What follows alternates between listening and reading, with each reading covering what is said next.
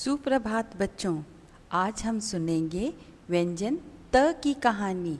हाँ आपने बिल्कुल सही सुना, व्यंजन त।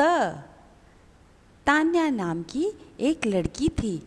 वह तमिलनाडु के एक गाँव में रहती थी। तान्या तीसरी कक्षा में पढ़ती थी। एक दिन तालाब के तट पर वह खेल रही थी। उसने तट पर एक सुंदर तितली उड़ते हुए देखा। वह तितली को पकड़ने उसके पीछे भागी। तितली एक पेड़ के तने पर जा बैठी। तितली एक पेड़ के तने पे जा बैठी। उस पेड़ पर एक तोता भी बैठा था।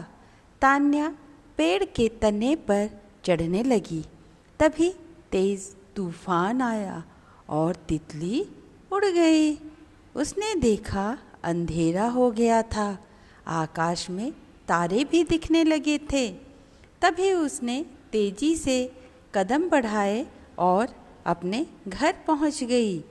माँ ने तान्या को मीठा तरबूज और तिल के लड्डू खाने को दिए। माँ ने कहा, तिल के लड्डू खाने से ताकत आती है। खाना खाकर वह तारे देखते देखते तकिया लगाकर सो गई।